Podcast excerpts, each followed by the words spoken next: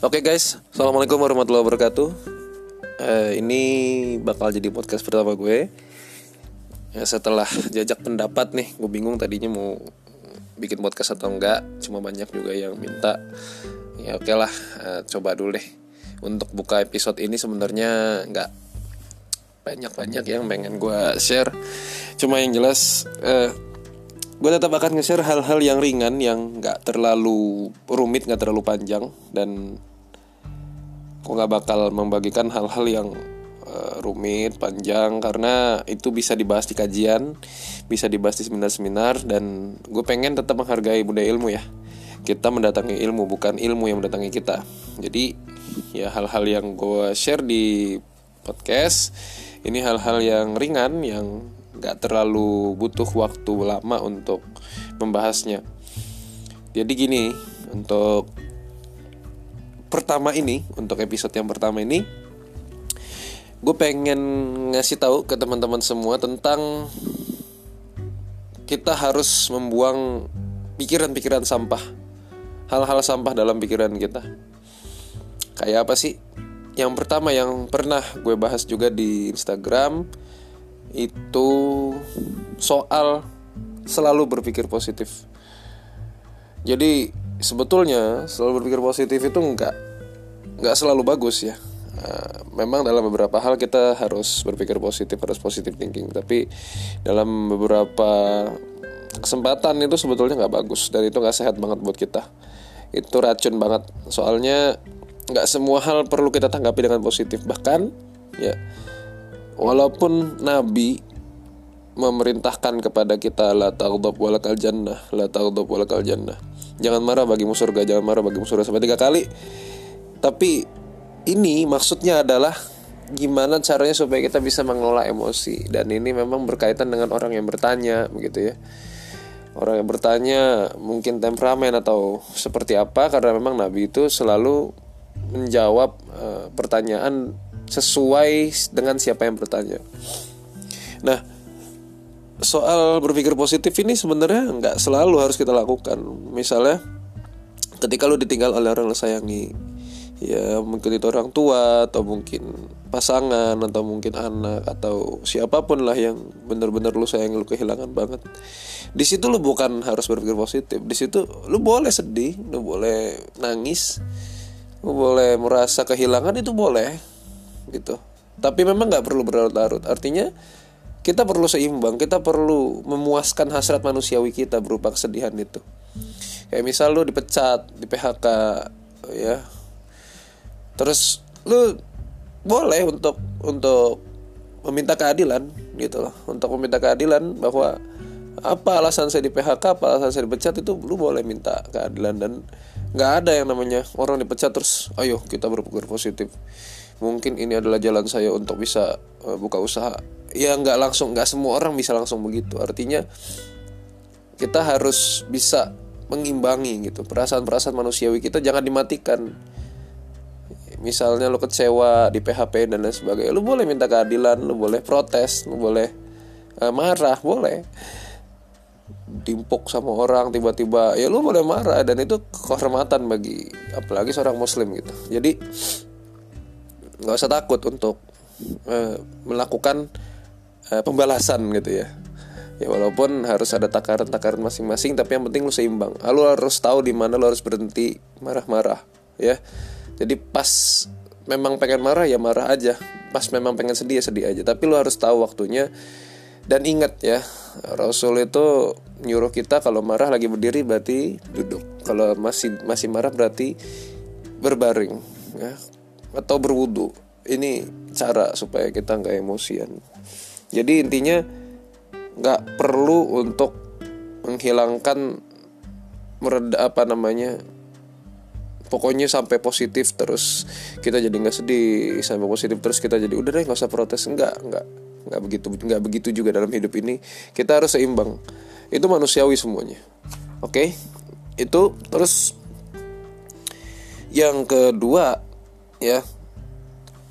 Pikiran uh, sampah yang perlu kita buang itu adalah membanding-bandingkan kebaikan orang lain ya. Misal yang sering juga sih mungkin kita dengar misalnya kita dapat ranking dulu waktu sekolah ya gue nggak tahu sekarang masih ada ranking apa enggak misalnya dulu gue dapat ranking 5 gitu ya terus tangga gue dapat ranking satu terus orang tua gue bilang itu sih itu kok bisa ranking satu kenapa kamu nggak bisa? Nah, gitu jadi seolah-olah mereka yang bisa dan gue harus bisa dan gue harus lebih bisa dari itu. Dan gue setuju ya dari beberapa quote yang kemarin-kemarin lagi booming zaman pemilu tuh. Kalau orang lain bisa kenapa kita nggak bisa? Sebetulnya itu salah ya. Yang harusnya itu ya kalau orang lain bisa kenapa harus kita? Ya kalau orang lain bisa ngapain kita yang melakukan misalnya ada orang yang bisa nyervis mobil gitu ya ya udah kita cari duit sebanyak banyaknya supaya bisa bayar dia nyervis mobil gitu. Jadi kita tuh justru membuat bumi berputar gitu loh. Jangan bikin persaingan terus. Ya orang bisa bisnis kaya. Kenapa gue nggak bisa? Gue juga harus bisnis. Ya orang bisa uh, matematika jago. Kenapa gue nggak bisa?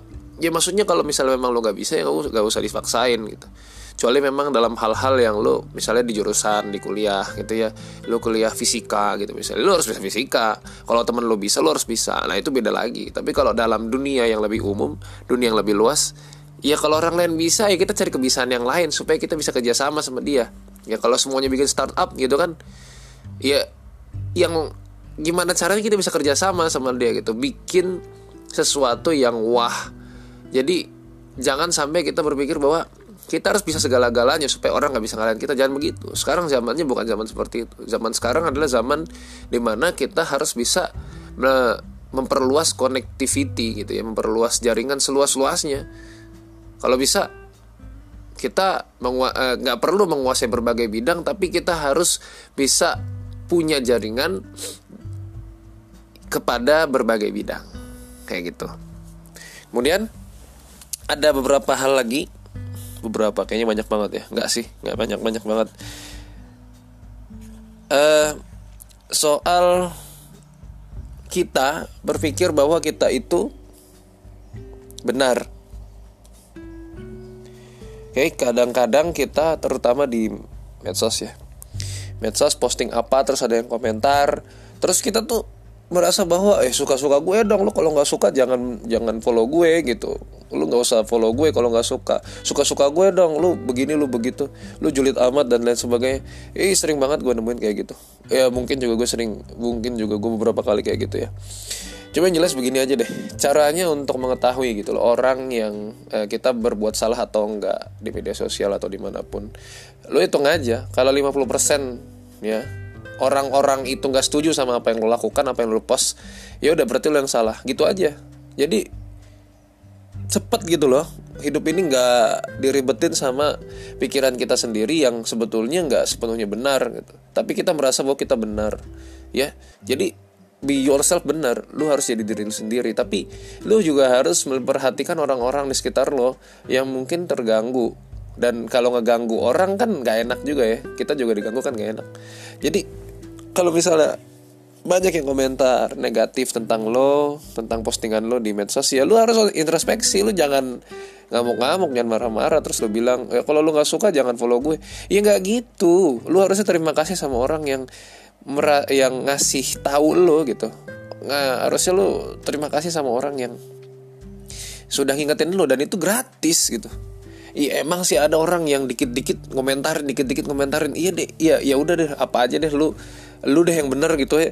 Cuma yang jelas ada waktu-waktu di mana kita harus introspeksi ya. Nggak nggak semua yang kita katakan nggak semua yang kita lakukan itu benar. Jadi lu harus buang pikiran itu.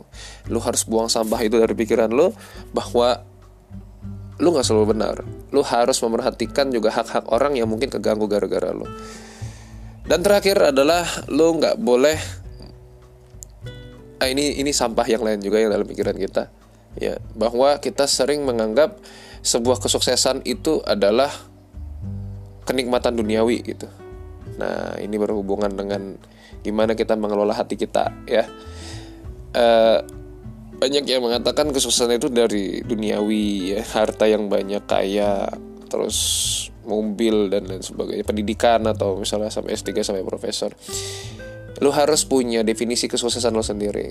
Lu nggak boleh eh, terpengaruh sama orang-orang bahwa sukses harus begini harus begitu. Nggak per, termasuk orang tua. Ya kalau misalnya orang tua kita nggak setuju dengan definisi kesuksesan kita ya berarti kita harus ngobrol sama orang tua kita. Gimana sih yang bagus gimana sih yang enak gimana sih supaya uh, tidak melenceng dari jalur yang benar gimana sih supaya nggak melanggar syariat dan lain sebagainya. Ini penting jadi banyak hal sampah di dalam pikiran kita yang mungkin belum belum kita buang-buangin. Ya coba deh kita buang-buangin deh. Ya sekarang juga mungkin itu adalah hal-hal yang selama ini membuat hidup kita nggak tenang pikiran nggak tenang hati juga nggak tenang. Jadi ya coba kita mulai dari sekarang untuk bisa membuang sampah-sampah dari pikiran kita karena itu toksik banget itu beracun dan nggak baik buat kesehatan kita hati kita pikiran kita jiwa kita.